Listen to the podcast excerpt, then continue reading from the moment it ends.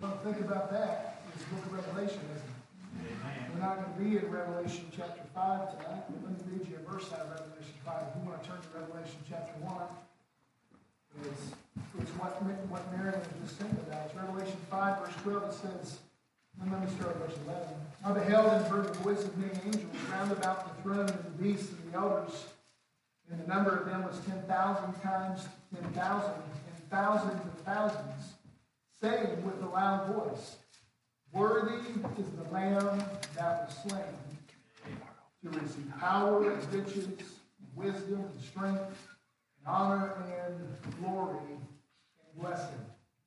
And then verse 13 says, And every creature which is in heaven and on earth and under the earth, and such as are in the sea, and all that are in them, heard I saying, Blessing and honor and glory. And power be unto him that sitteth upon the throne, and unto the Lamb forever and ever.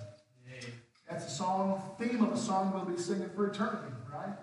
And that's, that's just the reality of it. And if there's any book of the Bible you can come away with and not come to the conclusion that all the glory belongs to Jesus, it's the book of Revelation. Amen. And so let's go back to Revelation chapter 1 tonight, all right? We're going to finish up chapter 1 this evening, Lord willing. And we are going to jump back into what we were talking about. Um, last, last two times we Revelation. It's on the screen behind me. Jesus at work in his church. If you remember, we've looked at well, two and a half parts of that, all right? First of all, we talked about Roman number one there on the screen, John's personal testimony. Jesus works in his church and through his church through people, right? We are his church, right? We are the bride of Christ, you and me.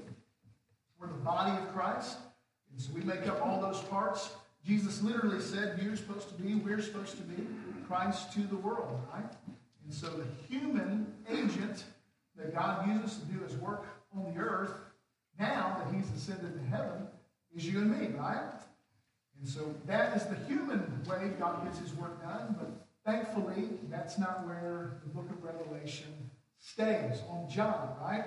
He only gets one verse, verse number 9, all right? And then we go to verse 10 and verse 11, and we looked at that last Sunday night. John, two Sunday nights ago, I guess. John's supernatural experience. Look at verse 10 with me real quick, will you?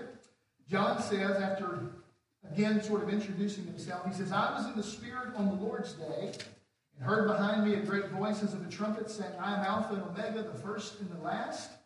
What thou seest, write in a book, and send it unto the seven churches which are in Asia, and unto Ephesus, and to Smyrna, unto Pergamos, and unto Thyatira, and unto Sardis, and unto Philadelphia, and unto Laodicea. And the point that we emphasize really, we could sum up last Sunday night with this passage was this. This was a supernatural event, right?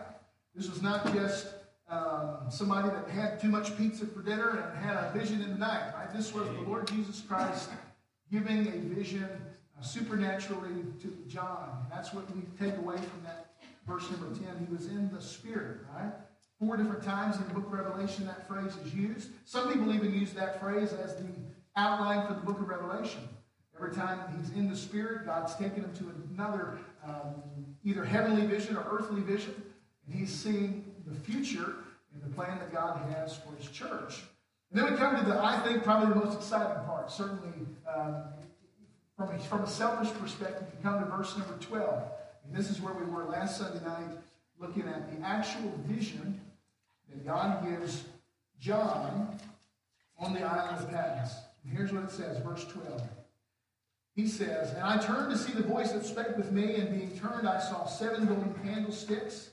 And in the midst of the seven candlesticks, one like unto the Son of Man, clothed with a garment down to the foot, and girt about the paps with a golden girdle. We looked last Sunday night at this indescribable vision. And the first part of it is this. We see at the beginning of this vision the position of Christ in his church. Right, now if you were here two Sunday nights ago, you know this is reviewed. But where is Jesus today? Well, he's ascended to the right hand of the Father, right? That's what the scripture says. But is Jesus God? So is Jesus limited to where he is today? Right hand of the throne of the Father. He's God, So just as we would think of God the Father knows everything, the Bible says that in him we live and move and have our being, right? He's everywhere. And the Bible tells us in the beginning of this vision where Jesus is in relationship to the church, to you and me. we could say that this we are indwelt by the Spirit of Christ, aren't we? The Spirit of God. He's in us. He is our life. And so Christ is in the middle of the church. That's what verse number 12 and 13 tells us, right? He turns to see the voice and he sees seven golden candlesticks. And verse 20 tells us those seven golden candlesticks are the seven churches, representing certainly those literal seven churches, but the church as a whole. And Christ is standing in the midst, verse number 13, of the candlesticks. Right? That's where his position is when it comes to the church. Jesus is in the middle of his children. He's working in their, in their lives and on behalf of the ministry that he desires to accomplish. Just as Dad mentioned this morning, Philippians chapter number one, right? His position is in the middle of the church, and this again, this please, bear with me. His Take me forward there, please. Did that work? Keep going. One more. One more. there we go. All right. Description of Christ and His church. That's where we're at tonight. That's what we're going to do the rest of the time. All right. What is um, all of this imagery tell us about Jesus and what He's doing? Is this just a waste of time that God took us in the book of Revelation? If you look back at the first verse real quick with me, we, we, we look at that with me, verse uh, number one of chapter one. The revelation of who? Jesus Christ. So what better who better to start with in the book of Revelation than literally a revelation of Jesus Christ? But not what he's going to do in the future, yet what he's doing right now. What Jesus is doing right what he was doing at that moment when John received this vision, what he's doing in the church today. And so let's go quickly through these that we looked at last Wednesday or last Sunday night, and then we'll get to the ones we have looked at. Look at it, verse number 13. The description of Christ in his church. Verse 13, it says, He's in the middle of the seven golden candlesticks, one like unto the Son of Man, clothed with the garment down to the foot, and girt about the paps with a golden girdle. And we said last Sunday night, this is undoubtedly, if you go to uh, Exodus chapter number 28, 29, and 39, you will see the description of the high priest. And what the high priest is wearing when he's clothed in, and it's a robe down to the feet. He's girded with this girdle, and it's this exact language. And here's Jesus standing in the midst of his church. By the way, the candlesticks, right? The candlesticks that are the light to the world. You ever been in a room, or you ever been in a place where there was no light at all? It's hard to get to a place like that nowadays. Mm, we are in a, um, man, we're in the technology age, and there's lights everywhere. I, I know you're like me, you appreciate light, right? Have you ever been somewhere there was no light at all? Yeah. Are, are you like me? When you're in a place where there's no light at all, do you feel a little bit uneasy? I mean, you know, I'm not going to stand here and confess I'm scared of the dark. That's the manly thing to do. it's just something about being in the pitch black, isn't it? We're the light of the world. You know how many people in the world are scared to death? And they're scared to death metaphorically because they are in the pitch black. Mm-hmm. They're in the dark. They don't know where they're going. They don't know where they came from. They don't know. They don't know why they're here. They don't know what's going to happen after death. And we're the light of the world, right? And the one standing in the middle of the candlesticks, those that are given the light, is the one who lights the candlesticks, isn't it? The Lord Jesus Christ, who comes into your heart and your mind when the gospel is preached to you, it lit a flame, didn't it? The Bible literally says it was the living word of God which we were born again by. We're the candles, we're the light of the world. The Bible says Jesus is in the middle of his church. He's serving as the great high priest. The one that we can go to and find Hebrews chapter 4 and find grace to help in time of need, right? But secondly, he's not just serving as the great high priest. Look at verse 13 again. Excuse me, verse 14. Verse 14. His head and his hairs were white like wool, as white as snow. Not only is Jesus sitting in the middle of the church, serving as our great high priest voluntarily, right? He's sitting there, as the Bible says in, in Daniel, as the Ancient of Days, the one who possesses all wisdom. We talked about this last Sunday night, in the book of Proverbs, the white head is a picture of wisdom. Right? And here's Jesus, whose head and hair is white as snow. The one who not only has wisdom, but has perfect, holy wisdom. I, sometimes I try my best to give somebody wise advice, but have you ever given somebody what you thought was wise advice and later you went back and said, that probably wasn't the best advice? Mm-hmm. See, even, even the most mature Christian doesn't possess the wisdom that the Lord Jesus Christ possesses. In James chapter 1, he says, If any of you lack wisdom, let him ask of who? Let him ask of God. So Jesus is in the middle of the church. He's serving as our great high priest to go to find grace to help in time of need. He's serving as the great source of wisdom. And by the way, the book of Proverbs says wisdom cries in the streets, doesn't? God is just desiring to pour out wisdom to his children through his word and through the avenue of prayer. He's serving as the great high priest, the great source of wisdom. Look at verse 14 again. And forgive me, I'm rushing because we're reviewing, okay? Verse 14. His head and his hairs were white like wool, as white as snow, and his eyes were as a flame of fire. His eyes were as a flame of fire. The picture here, you know, we, we think of fire, our kids went outside, or uh, we went out the other day and made a little campfire, right? That's not the picture here. It's not a, a flickering flame. This is literally the idea of a, almost like a bolt of lightning. I mean, this is uh, God's supernatural, spiritual x-ray vision, right? To be able to see into your heart and my heart.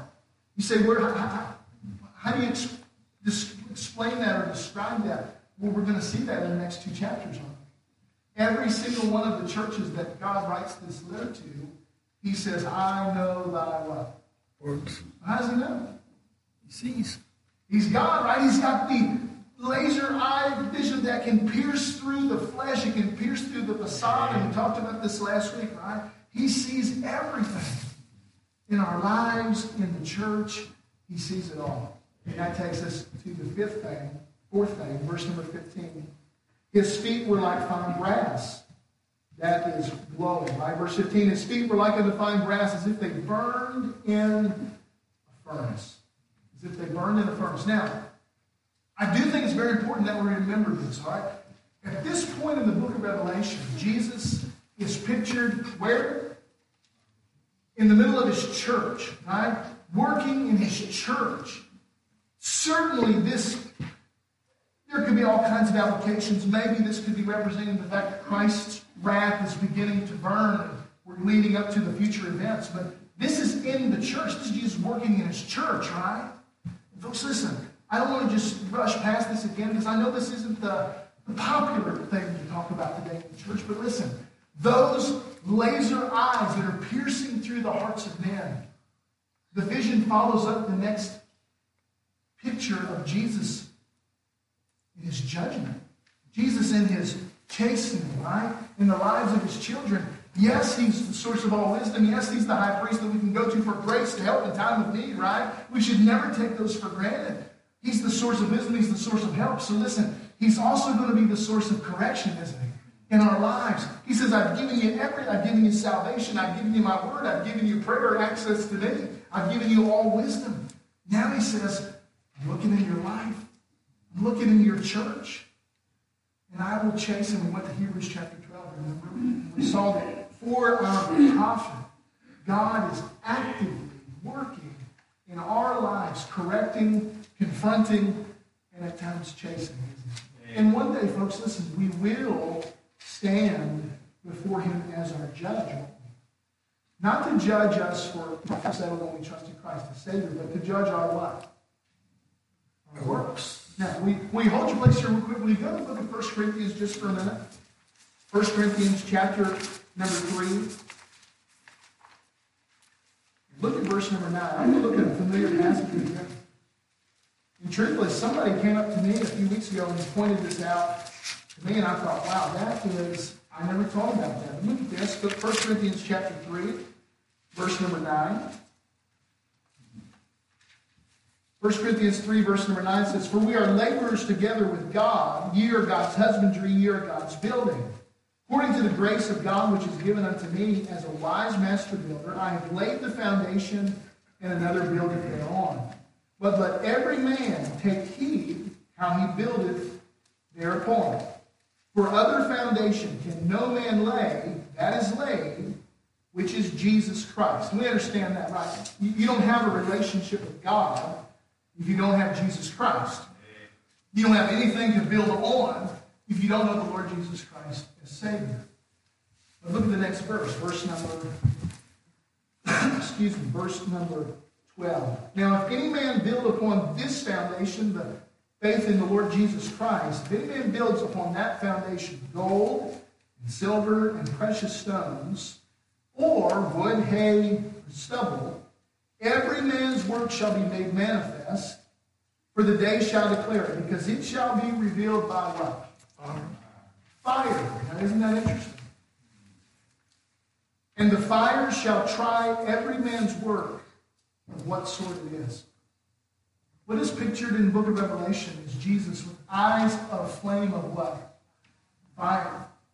That pierce into every part of life. And feet that are burning like glowing hot brass.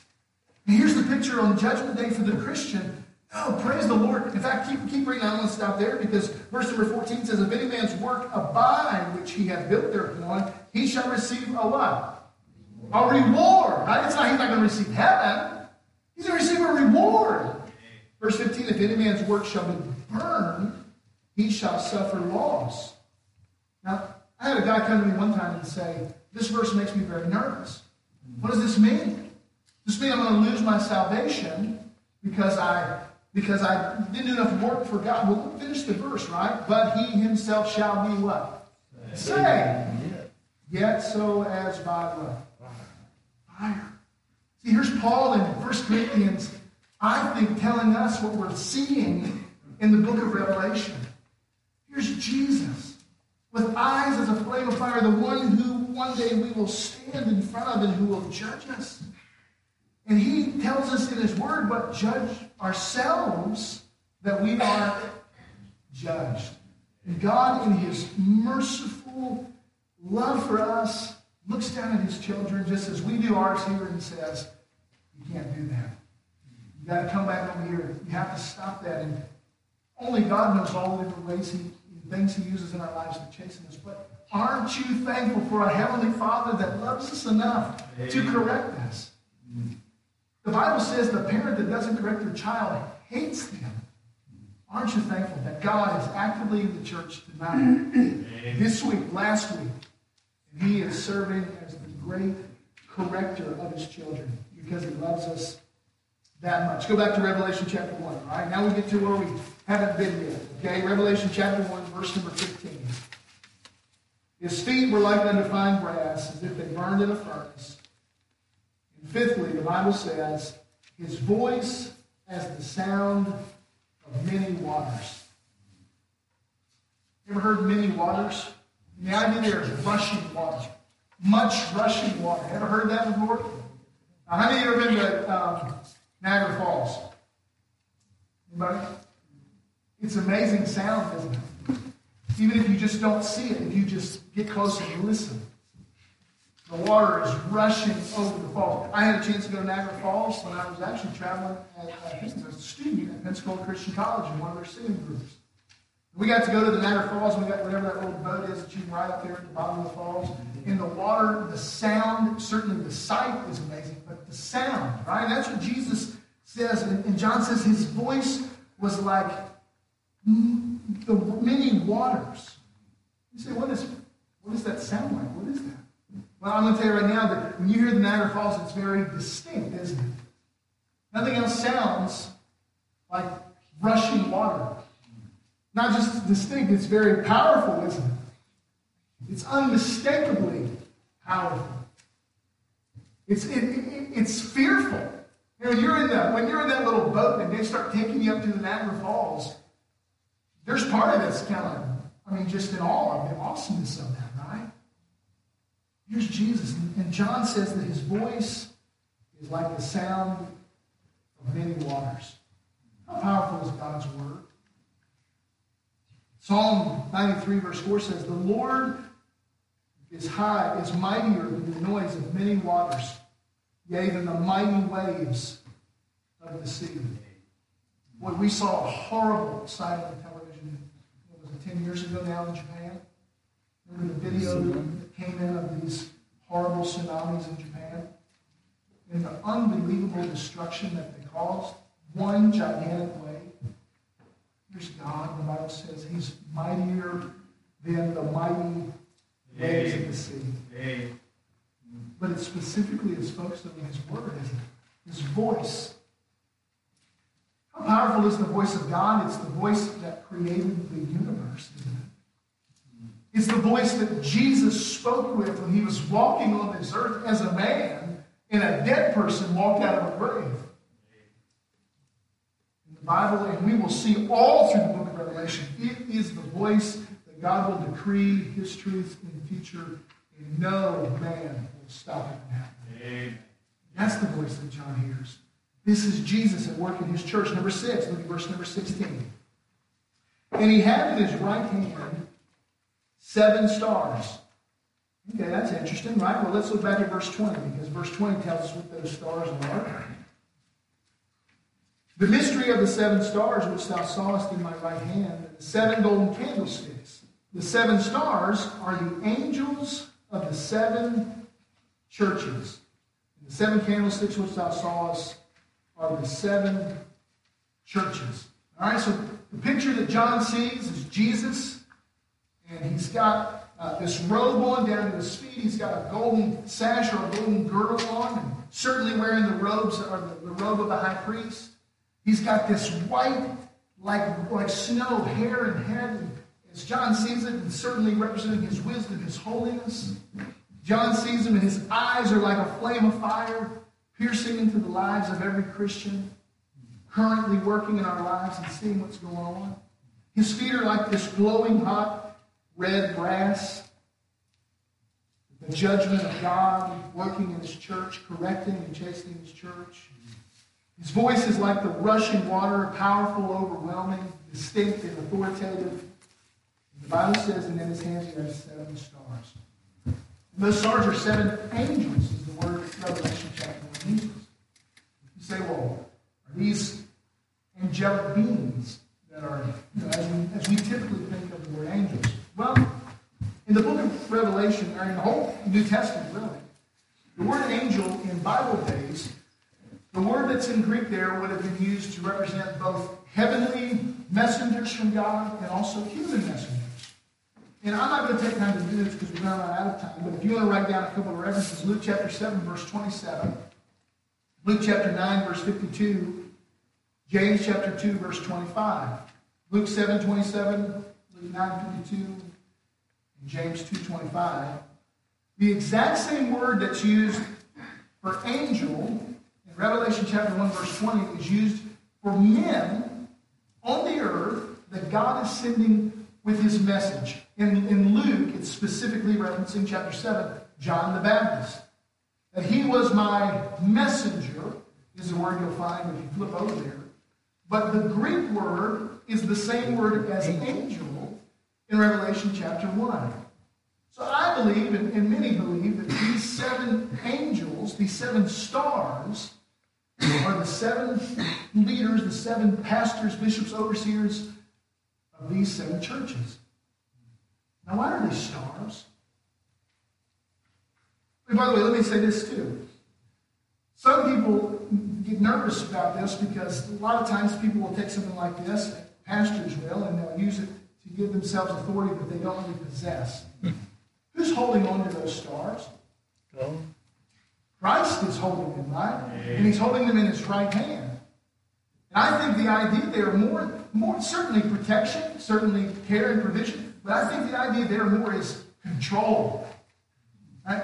These seven messengers to my church are in my hand. Mm-hmm. I, in the same sense that a heavenly being, an angel, is a God sent messenger, a pastor on this earth that's truly called by God is supposed to be a God sent messenger, right? The only authority that a pastor has on this planet is supposed to be the Word of God.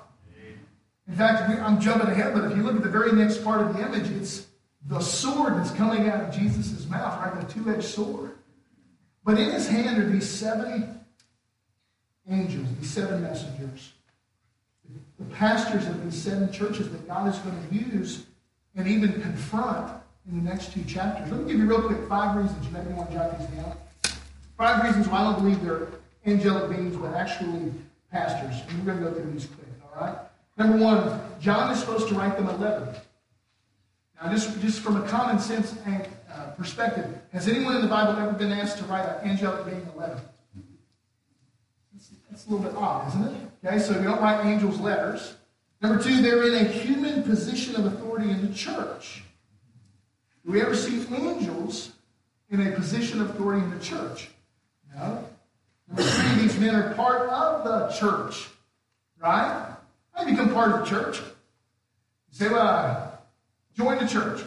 Become a member. That's how you become part of the body of Christ. That's when you trust the Lord Jesus Christ as your Savior, isn't it? There are practical reasons we have church membership, just like tonight, voting on deacons. But you become a part of the body of Christ when you trust the Lord Jesus Christ as Savior. Amen. These messengers are part of the church. Folks, listen, angels don't get saved. They, in fact, the Bible says they look into redemption with awe and wonder. What is, what is that like? These messengers are part of the church. They have a position in the church. Here's another one. These men are told in the next two chapters to repent. You never find anywhere in Scripture where angelic beings are told to repent. And then this one is sort of uh, like the others.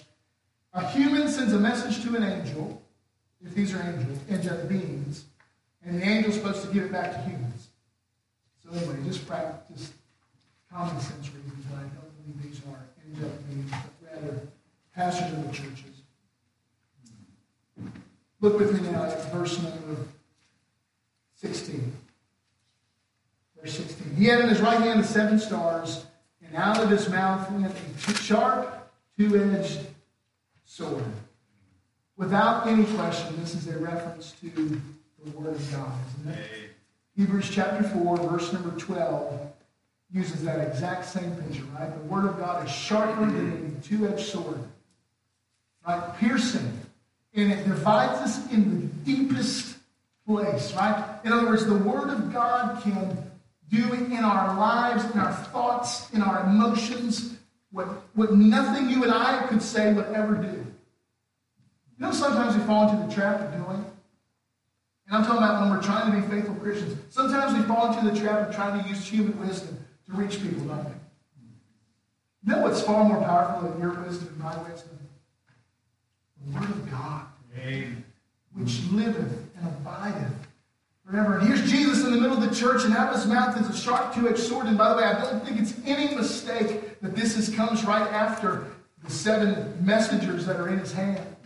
Because the only thing that those seven messengers have to use, any pastor in a pulpit has to use to accomplish anything for God, is the Word of God. Amen. There are a whole lot of people in pulpits across around the world today who are doing a lot of stuff, but the only people that are accomplishing anything eternal value are those that are proclaiming the Word of God, the truth that God gave. Because all a preacher is in a pulpit is supposed to be a messenger for Him. That's it. Not building their church, not building his church, building his church. Right? Here's Jesus in the middle of his church, the sharper than two-edged sword that's coming out of his mouth represents certainly the power of his word. And then the last description of Jesus in his church is verse number 16. Verse 16. It says he had in his right hand seven stars, out of his mouth went a sharp two-edged sword, and his countenance was as the sun shineth in his strength. His face. His face was like the sun in the brightest part of the day. Can you say it that way? You ever tried to accidentally look at the sun when it was shining brightly? Oh, and then you got those little black spots you see in the next 10 minutes, right? John says, the only way I can describe to you the countenance of Jesus, it was like looking at the sun in the brightest part of the day. Now, you know what's interesting? And we'll be done. John had another moment in his life on a much smaller scale but very similar to this. You remember what it was? Look over Matthew chapter 17 real quick, will you? Matthew 17. Look at verse number 1.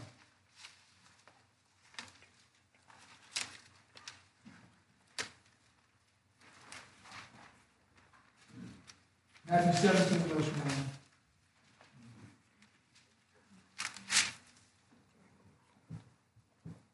Bible says, and after six days Jesus taketh Peter, James, and John, his brother, and bringeth them up into a high mountain apart. And Jesus was transfigured before them, and his face did shine as the sun, and his raiment was white as the light. Here's John. He's without a doubt, without any question, he is seeing the Son of Man that he walked on the earth with for those three plus years. Here's what Jesus is telling John. He's telling you, he's telling me. He says, John, the last time you saw me in this way, I was with you. I was on the way to the cross, but I was with you. Here's what Jesus is telling John, he's telling you, and he's telling me tonight. I may be in heaven by the right hand of the Father, but I am with you. I am with you. Jesus says, I am not only with you, I am your high priest. Folks, listen. I know when we get to number three and number four on the list, the, the burning eyes of Jesus and the, and the judging feet of Jesus, that those are the parts that cause us to sit and go, ooh. Folks, listen. Jesus is our high priest to give us the grace that we need to serve him faithfully on this earth. He's the source of wisdom to give us the wisdom that we need to serve him faithfully. He is the one that has the, the, the voice that is like the power of the rushing water. We don't have to lean on our own strength or our own ability or our own wisdom or our own methods. Listen, it's not programs and presentations that make spiritual difference. It's the powerful Word of God in the lives of people, isn't it? That's what changes somebody from the inside. Just this week, in fact, Wednesday night, I talked to the teenagers about it a little bit. There is a I've never heard of it until the last few weeks. There's a, apparently a very popular um, uh, comedy couple. Got two, two guys on YouTube that do comedy. And they're very, very popular. And I guess they got millions of viewers. And, and uh, just in the last few weeks, these two guys came out. They're called Rhett and Link.